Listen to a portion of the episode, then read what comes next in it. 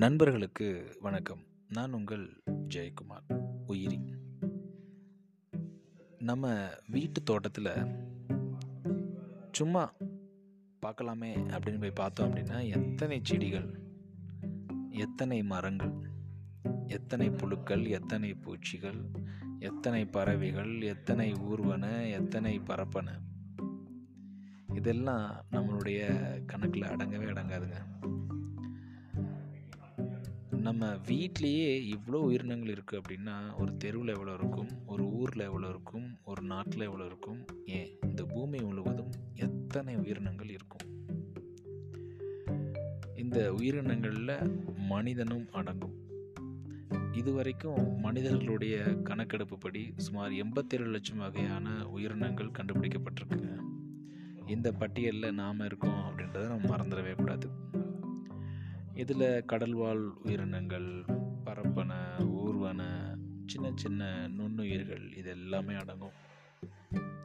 பூமியில் புதுசாக உயிரினங்கள் தோன்றியதாக நம்மளால் சொல்ல முடியாது. ஏன் அப்படின்னா ஏற்கனவே அது இருக்கும் நம்மளுக்கு அது தெரியாமல் இருந்திருக்கும் அவ்வளோதான் அதே நேரத்தில் பல உயிரினங்கள் மறைஞ்சிக்கிட்டே வருது அப்படின்னு சொல்லப்படுது.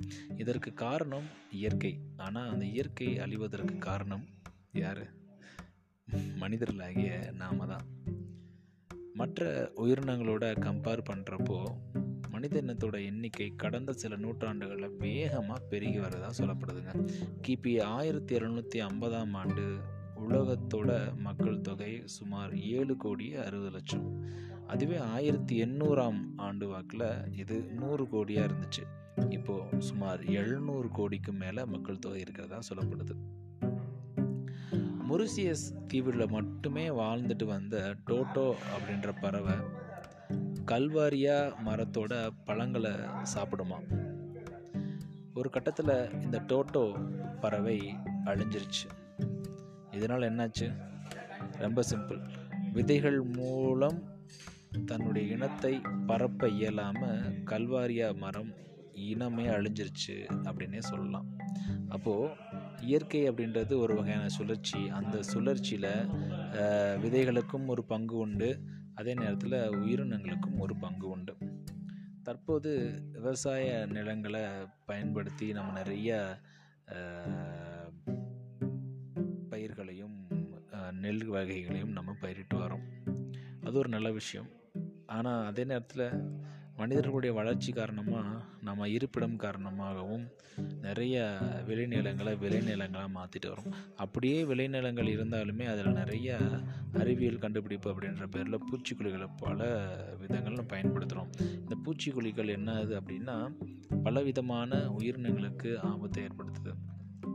அது ஒரு கட்டத்தில் அழிவையும் கொண்டு வந்து விட்டுறது ஸோ நம்மளால் முடிஞ்ச வரைக்கும் நாம் நம்மளை சுற்றி உள்ள உயிரினங்களை பாதுகாக்கிற நடவடிக்கைகளை மேற்கொள்ளணும்.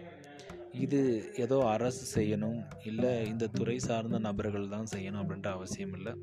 ஒவ்வொரு தனிநபரும் அவங்க அவங்க சுற்றி உள்ள இடங்களில் அவங்களால முடிஞ்ச அளவுக்கு உயிரினங்களை பாதுகாத்துட்டு வந்தாங்க அப்படின்னா இயற்கை சூழல் எப்பயுமே சிறப்பாக இருக்கும். இயற்கை சூழல் நல்லா இருக்க பட்சத்தில் மனிதர்களாகிய நாமும் சந்தோஷமாக வாழலாம் அப்படின்றதில் எந்த விதமான மாற்று கருத்தும் கிடையாது. நன்றி நண்பர்களே மீண்டும் நாளை இன்னொரு பதில் உங்களை சந்திக்கிறேன். உயிரி.